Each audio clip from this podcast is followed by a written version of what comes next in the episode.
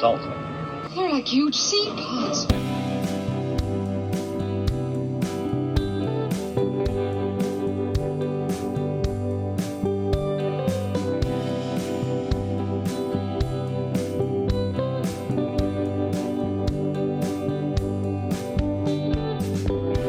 Welcome to the Salty Pod, where two friends discuss pop culture and more. Haynes and Jay Norman. So should we begin?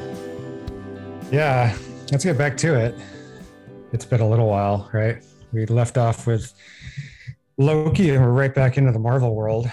Not everything feels anywhere near to normal in the world yet, but the uh, slate of like Marvel content that is queued up over the next six to 12 months seems like a pre pandemic type of uh, event, right?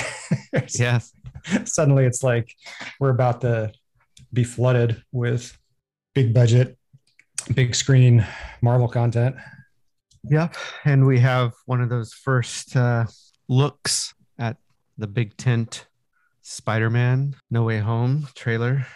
Yeah, and this, I mean, I feel like this Spider-Man, as long as like uh, Black Widow had been like delayed and delayed and delayed, it seemed like we were always like revisiting, like, oh, what's going to happen in Black Widow? When are we going to see it? When's it going to come out?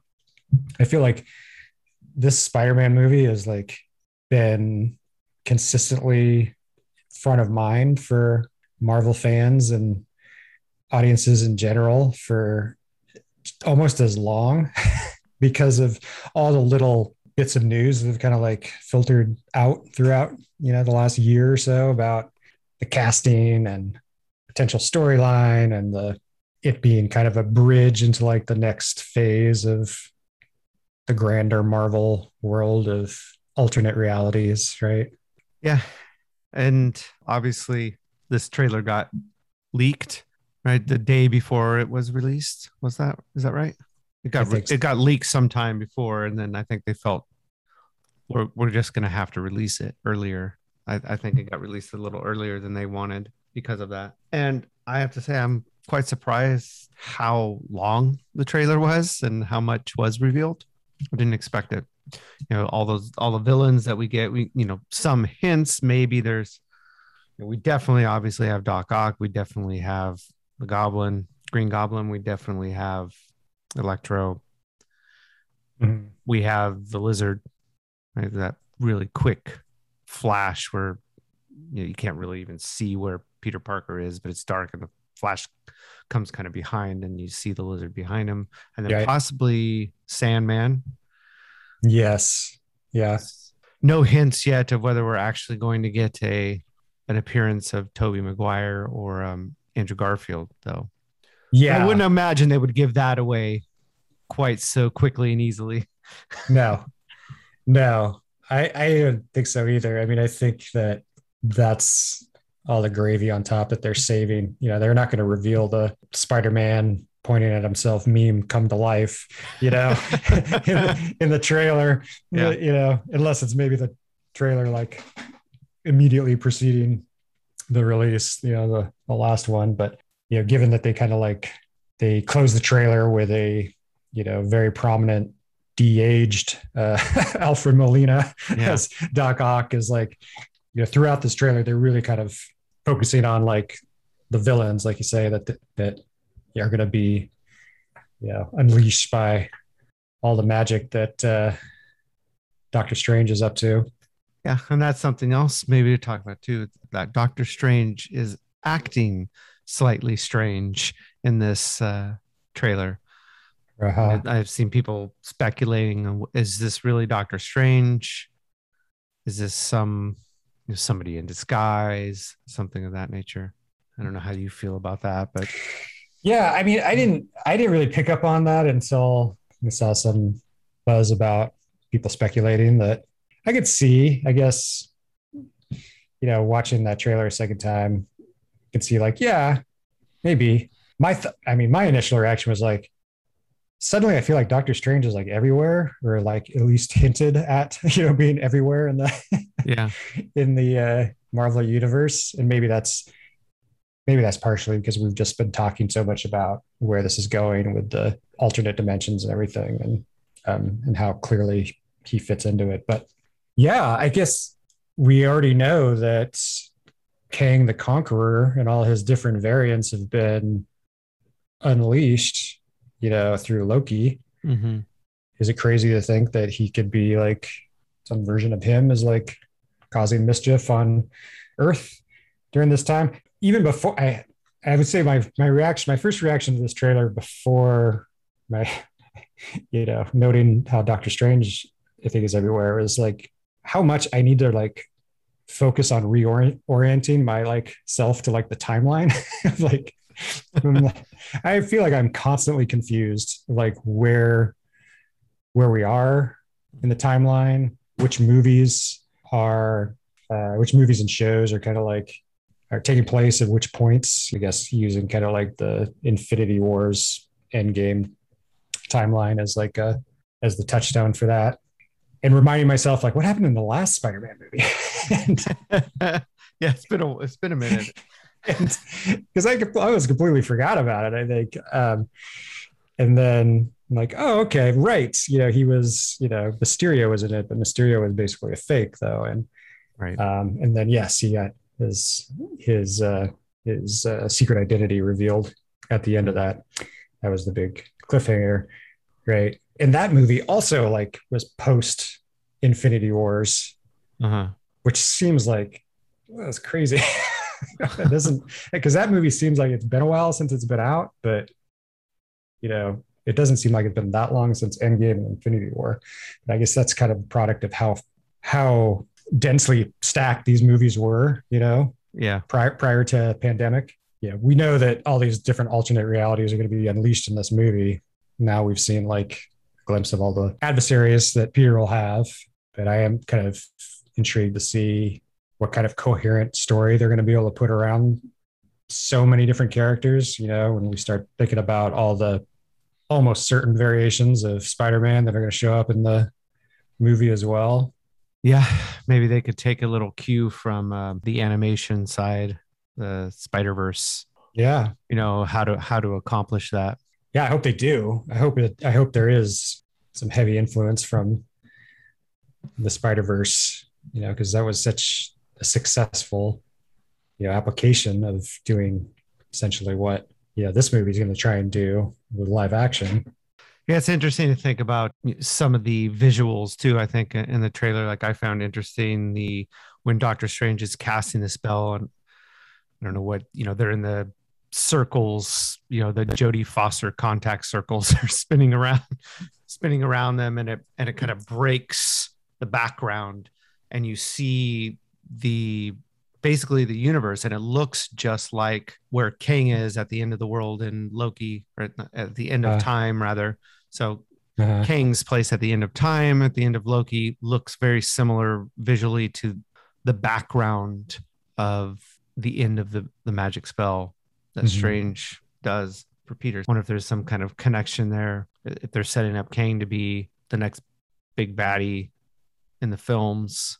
I wonder if that's you know if we i guess if we're imagining kang being a central character or more central character and adversary for um, in the Doctor Strange film to come, then it's probably pretty likely that an end credit scene here, you know, for Spider-Man is going to directly lead into that, or maybe like a you know whatever the reveal is at the end of this movie, Yeah. you know, has some direct connection leading there with all these different characters in play.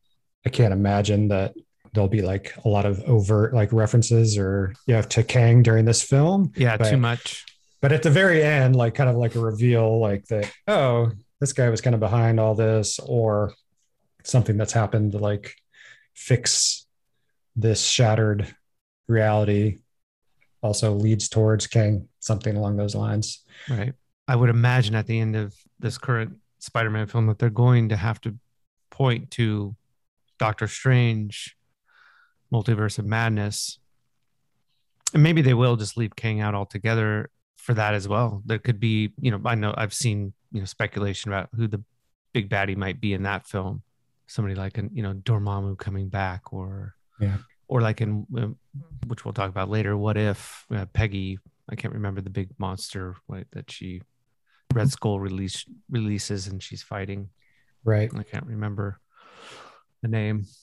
I don't Um, either. but yeah there's there's going to be a pointing towards that film and who knows what that one will tell like you said maybe they'll just do it at the end or maybe they won't do that at all maybe it'll be somebody completely different and kang's going to come about in in other films Yeah, I do wonder though how long they might drag that out.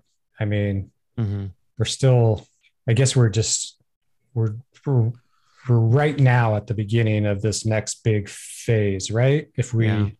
you know if we think of black widow as kind of closing out that final phase and then this you know before any of this we've got shang-chi coming out you know very soon Yeah. um we don't know how that's going to figure into the greater marvel universe right um we have some clue with uh, uh explanation for why wong might be off doing something different here leaving through that portal and maybe going to help. Yeah that seemed like a very like kind of potentially clear line drawn between those two films.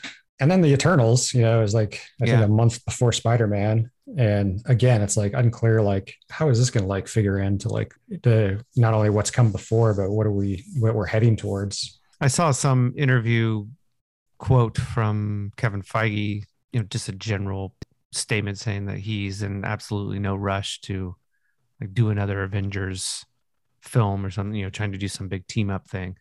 I think, like you said, we're right at the beginning of this new phase, and I'm sure we're just going to have a series of these individual films, like we something similar like we did in the in you know earlier phase where you build these characters and eventually they might cross over into a movie together. Yeah, and I mean the process of that alone, I think, will be kind of fascinating to watch. I guess we're you know at the beginning of like this original run of um, Feige-led Marvel films.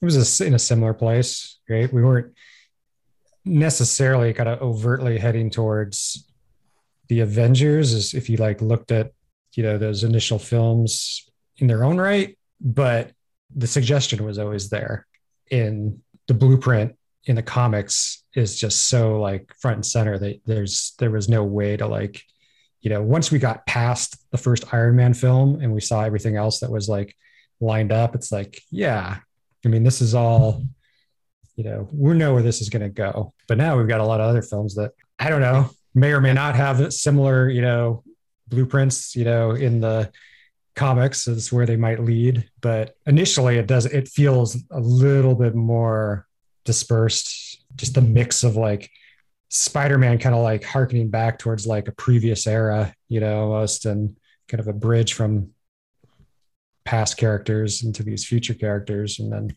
maybe doctor strange a little bit but Little capitalistic motivation behind too, seeing where these things go, what what movies perform, what characters stick, and they'll say, "Oh, okay, we can bring Yeah. this one into you know the, uh, uh, an Avengers type collection, you know, but this one we'll leave out. Yeah. so well, or didn't get, ex- you know, didn't have the reception we wanted, and yeah i i'm glad that you brought that up because that was also front of mind for me too and i feel like maybe i'm uh i take the cynical viewpoint a little bit more often uh but so but it's exactly what i was thinking too is like it seems like maybe we're like let's wait and see you know how these things shake out you know which of these characters brought to life you know in live action big budget films have that kind of magnetism right, that that approached you know when we saw Iron Man and Captain America and you know Thor you know and brought to life for the first time. So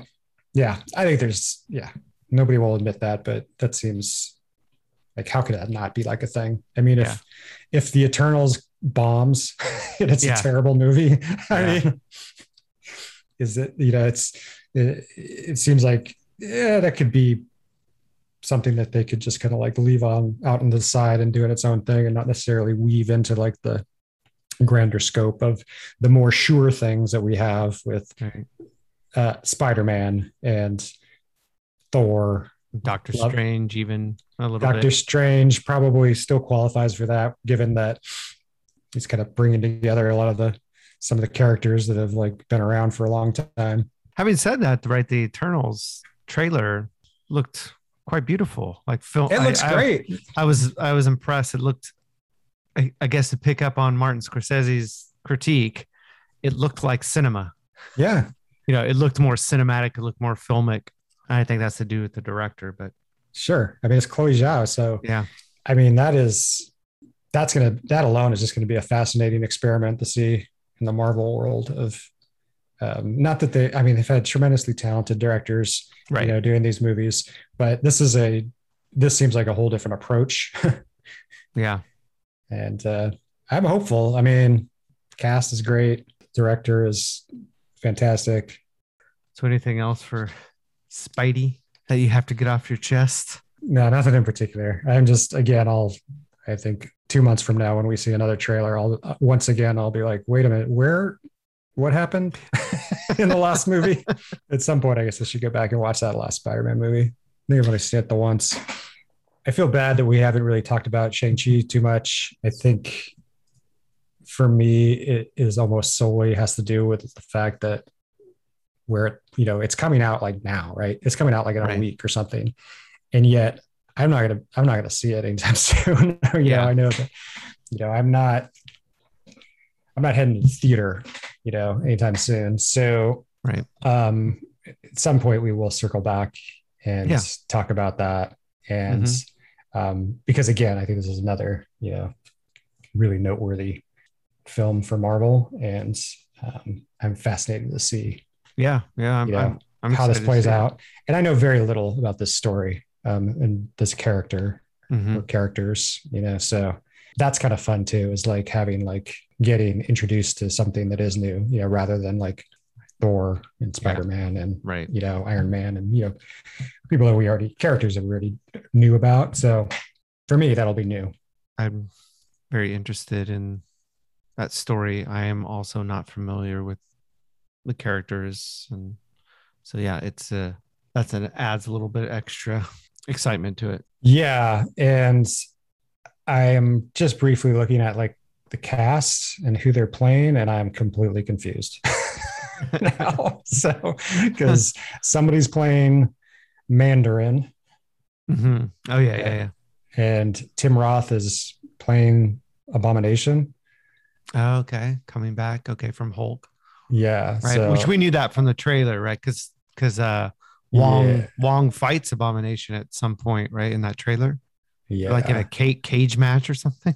oh, yeah. know. It's been a long time since I've seen the trailer, so Same. Yeah. I think I've forgotten it anyway. So, so yeah, that'll be interesting. I, I, I guess we're looking at another like some version of alternate realities or characters plucked out and like playing somehow different roles. I don't know. But hey, Michelle Yeoh is in it, so I'm I'm Mhm. down. Well, should we segue from one Marvel franchise to the next um, and dive into what if? yeah. So how have you found it? by and large, I've really I've enjoyed it. I wasn't expecting that much. It definitely didn't feel like there was there wasn't nearly as much like kind of lead up to this as um, the live action Disney Plus streaming shows, right? Right. You know, we've got we got the first look at this, you know, some point last year, right? And not a whole lot after that, and then it's just kind of like dropped. I think I immediately watched the first episode, you know, because I wanted to check it out, and it was, you know, it was obviously it was brand new, so I like the look and feel. I, I think the the animation style is interesting. I love that Jeffrey Wright is the Watcher Yeah. slash narrator. That's Mhm. amazing. The first episode, you know, informed my kind of early impressions of the show. Obviously, was fun. I thought Hayley Atwell's, you know, Peggy performance was like this like gleeful kind of like, you know, just victorious like performance, you know, Mhm. as like Captain UK. I don't know. yeah. It was great. But I came away from it thinking that the story still like hewed really a little too close to like kind of you know the original like plot lines. Yeah. you know we just kind of like switch characters um switch you know sort of switch roles. I mean i mean peggy's still like a strong character in the original Right. captain america avenger she's not you know scrawny skinny uh steve and you know putting steve in like the iron man suit. Hmm you know is different but overall i mean generally it was basically the same exact story right she doesn't get frozen in the ice but she does get sent you know Right. Inter to It- the interdimensional. right. Right. So again, it's like the you know some of the details are you know different, but basically she takes the same journey. Again, I, I felt like okay, this is fun, but if this is what they're going to do with all these episodes, then I think that's going to feel a little you know tiresome. If we're Yeah. just going to like you know switch up, you know, oh this in this episode Tony Stark actually takes you know becomes you know Doctor Strange or something like that, you know, and Right. whatever but these next couple episodes definitely veered off in Yeah. much more dramatically mm-hmm. different directions and which was good so I had similar feelings. Yeah, the first episode did not blow me away by any stretch. Performance wise, yeah, I, I agree. Like Hayley Atwell did a great job, and and I have to say, all around voice acting's been really good, and mm-hmm. it's it's actually difficult to tell when the, you know, I know they have a lot of the stars doing the voices, but they have obviously some replacements, and I, that's a testament that it is really difficult to tell who those replacements are. Uh, So I, I've been impressed with that because a lot of times I think, oh, that is actually Scarlett Johansson. No, that's Lake Bell Yeah. Scarlett Johansson. And you know, similarly, like with Tony Stark, I know I can't remember the voice actor who plays Tony Stark, and he does other Tony Stark voiceovers for you know general Avengers animation and whatnot. Mhm. So, you know, things like that I thought was impressive. But yeah, I, I agree. It kind of it hewed too closely to maybe the original timeline. But you know, the first episode, I think that's fine. It's getting you acclimated to maybe what might happen here in these in this series. And then the next two kind of do take it in wilder directions. I was particularly like seeing, you know, Black Panther become Star Lord is a very interesting little twist and how different that is. And some of the stuff is just you get a little bit of explanation for some of these changes. Like, okay, how did he really influence Yondu? You know, to Mhm. get him to change, and especially how did he really influence Thanos? You know, yeah to change yeah change uh, his mind. You, know, you you get a little hint at it sometimes. Right, your best weapon is a good argument or something. He said. It's like, well, what was that argument? I'd like to hear Yeah. that. right that seems like a whole nother story that right.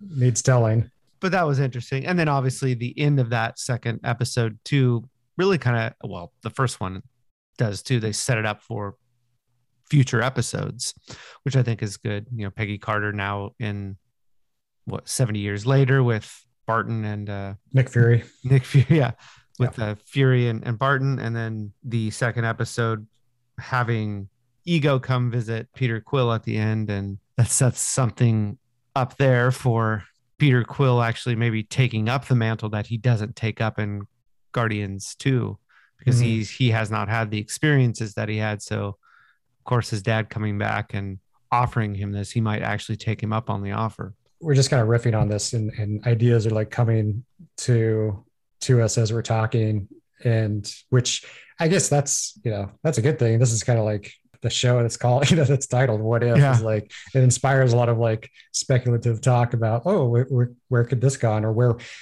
i guess i'm think i wasn't thinking about like i wasn't thinking about this series like going on past this season Mhm. or these individual stories going forward until we're just talking about it. Again, maybe that's, you know, that's entirely reliant on how successful they decide the show is. I definitely did not, I didn't fully grasp until the end of the third episode, which we'll, we'll touch on, Yeah. uh, the Loki Avengers, you know, murder mystery episode that not only are these like all these are like this is like a different characters that are like mixed up and alternate, you know, paths and everything, but they're all completely separate from each other. Mm-hmm. Like this is they, you know, these this is entirely different universe from episode to episode. Right. And I think that the biggest hint at the end of the Loki one is like when Nick Fury is like looking at like the shield of Captain America, and that's not Peggy Carter's right. shield, right? So, which makes me think, well, okay, well, if, we like imagine like a second season of this, is it like every episode is like what happens next from the first season slate of episodes? You know, first episode of uh, of uh, season two is you know what happens with Peggy Carter after she gets there to so on and so forth, or are we gonna like as the series goes on this season, are we gonna go revisit these these Yeah, I- stories? I'd seen something. Uh, I read something that some of them are going to be revisited. I think they are going to do some tie-ins. I don't know about if they're like you said. I don't think it's going to be every one, but I mean, it could be. What do I know? But I read that there there were going to be some tie-ins and some um, reappearances from from characters, not just unconnected uh, reappearance. You know, different universe, but but kind of continuations. So we'll see. Yeah. I mean, in every, I mean, in every, all three of these episodes, there's a very clear, like, oh, we need to find out what happens next. I am, I'm, I'm interested enough in these stories now that I want to know what happens next in these Mhm. different, like, versions of the world. So hopefully, I'm hoping that we'll see more. Though, I don't know. I mean, I don't know how much this was. I, I feel like the, the second episode was very much billed as like Chadwick Boseman's like final performance Right. Yeah.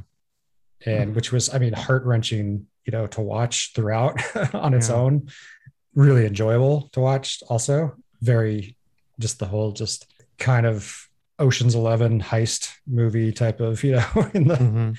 in the marvel universe but and i mean just to this point i think that's that's probably the standout episode for me out of the three you know maybe it's Mhm. it's part it you know it's heavily weighted because chadwick boseman is featured but i mean michael rooker kurt russell showed up at the end benicio del toro josh brolin you know Yeah. karen gillan you know I guess uh, we should maybe just lastly, if we're not going to add anything else, say something. I, how do you feel about the animation style of the show? The kind of 2D animation and i generally like the look and feel of it i think it shines more in the action Mhm. sequences and maybe is a little less effective in like the quieter moments, but that could just be personal preference. And I don't know. It's I like I mean, I like seeing something that's you know that looks a little different, looks a little I don't know how to categorize it.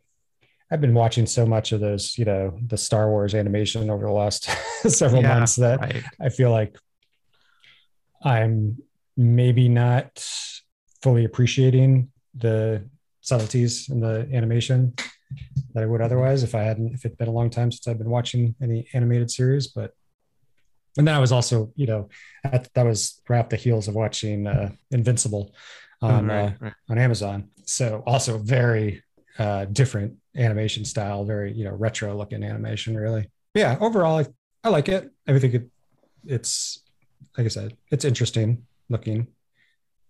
How about Yeah. you? I like that it's a little bit different. I really like the shadowing. Yeah, I think I I don't know. It it looks artistic.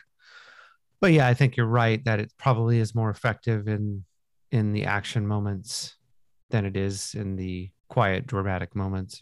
It's not as maybe expressive in the in those Right. in those moments. Yeah, but generally I like it to be like you said because it's something different, stylized approach. Yeah. Yeah, I think that's a good way to put it. You know, I think that's what I was trying to I was kind of reaching for with there is there is a kind of a in those quieter moments there's a s- sort of wooden feel to Mhm. you know some of the characters and that is kind of a departure from watching like uh star wars uh rebels and clone wars where there's oftentimes a, a, a real emphasis on like zeroing in on characters expressions Right. and you know them emoting in a you know this animated way and that doesn't that doesn't come across as much in in this kind of flat type Mhm. of application in the animation to close it off um, let's pivot over back to and revisit Mandalorian. But yeah, I mean, we just got. I mean, it's kind of straight. You know, it's it's strange. It's like oh, behind the scenes of the season finale. It's yeah. like, what six months later or whatever. Right. It's like, it took a while to produce this one, I guess. yeah. There are, there's only two behind the scenes for season two, but this last one is really is really worthwhile. I was really digging seeing, you know, kind of tracking through the story and like the focus on all the strategy that went into, you know, bringing Mark Hamill in and trying to, you know, conceal, you know, you know, save that from getting spoiled, you know, Luke's appearance and plus all the technical aspects of like how, you know, they went about, you know, presenting Luke in in that era, like shortly following uh, Return of the Jedi. So Right.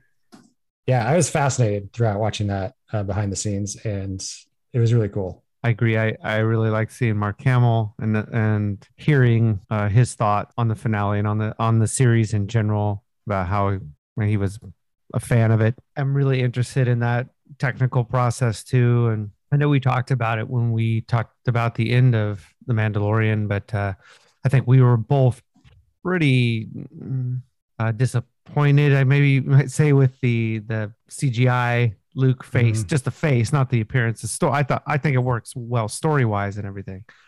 It was just kind of the uncanny valleys there, and Yeah. it's kind of hard to get over that. And I've seen other people since do deep fakes version of it, like and and quite honestly, it's looked kind of better. Mhm. you know, I've seen uh, you know, other people have kind of improved upon that. This is the same at the end of um, Rogue One with Princess Leia. I've seen a deep fake done for that too, and the deep fake looks better than the one in the film.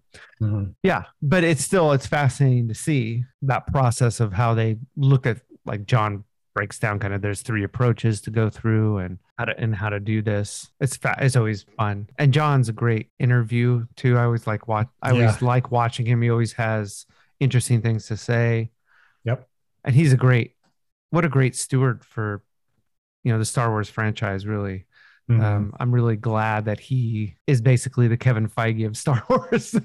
yeah, I mean, I maybe might say Kathleen is, but I really think it's it's it's Jon and Dave really who are yeah, the ones who who are pushing this stuff through and doing a great job. yeah, yeah. No doubt. I mean, I thought. I mean, as much as I was like really geeking out over like the, you know, as they're talking about, you know, the pros and cons of like these three, you know, general approaches.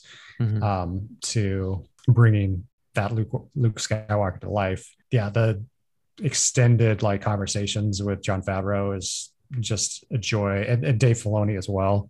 Mhm. Um, and that's the same type of feeling I have. It's like, wow, it's being a long-suffering Star Wars fan, you know, who has been very hard on you know much of what Star Wars has produced over the last decade and a half, two decades. It's it feels really reaffirming to like know that these two guys are like they're at the helm now, more or less. right. And I mean, I'm I'm you know I'm not recognizing probably enough other people I don't know about Right. Of but they're course, yeah. definitely they're they're the ones that are you know front and center right now. They're the most out out front. So I'll just heap them into the broader group of people that have brought the Mandalorian to life. You know, obviously Dave Filoni was like the driving force for Clone Wars and Rebels, which were fantastically successful in extending the Star Wars uh, universe and getting and doing it in a way that like felt more like you know authentically Star Wars Mhm. then you know obviously we had major ups and downs with the the prequel movies and then the sequel movies Yeah. so but with some gems you know sprinkled in with some of the standalone stuff but yeah i mean moving forward it definitely feels like there's we're in a better place and also watching that watching this behind the scenes and the big focus on mark hamill and luke as a character it was really great to just kind of like get reacclimated to that version of Luke Skywalker. And I think my initial impressions after watching that season finale of The Mandalorian was I was a little on the fence about whether or not it should have been Luke or Mhm. whether or not if it was Luke that they shouldn't have just recast you Right. know, or just taken that opportunity to you know to bring in somebody to cast as Luke Right. and like and like lead into you know hopefully telling you know a Luke Skywalker story. I think we future. mentioned that when we talked last. Uh, yeah. too. we said we both kind of agreed it would have been just best to Yeah, pick somebody to recast it and just go go forward. But but now after watching that and like spending time with Mark Hamill and talking about the character, I was like, oh yeah, this should have this this definitely should have been Luke. they were Yeah. right. Yeah. they were right. Absolutely. There's there's there wasn't anybody else that was more appropriate for you know Grogu to go with than right, Luke Skywalker. God, I love the I love I love all the like the misdirection that they like baked in with like with the the other Jedi, uh right, right. Plo, Plo Koon, right? Yeah. Or something. and Dave Right. Filoni saying like everybody knows he's like my favorite Jedi.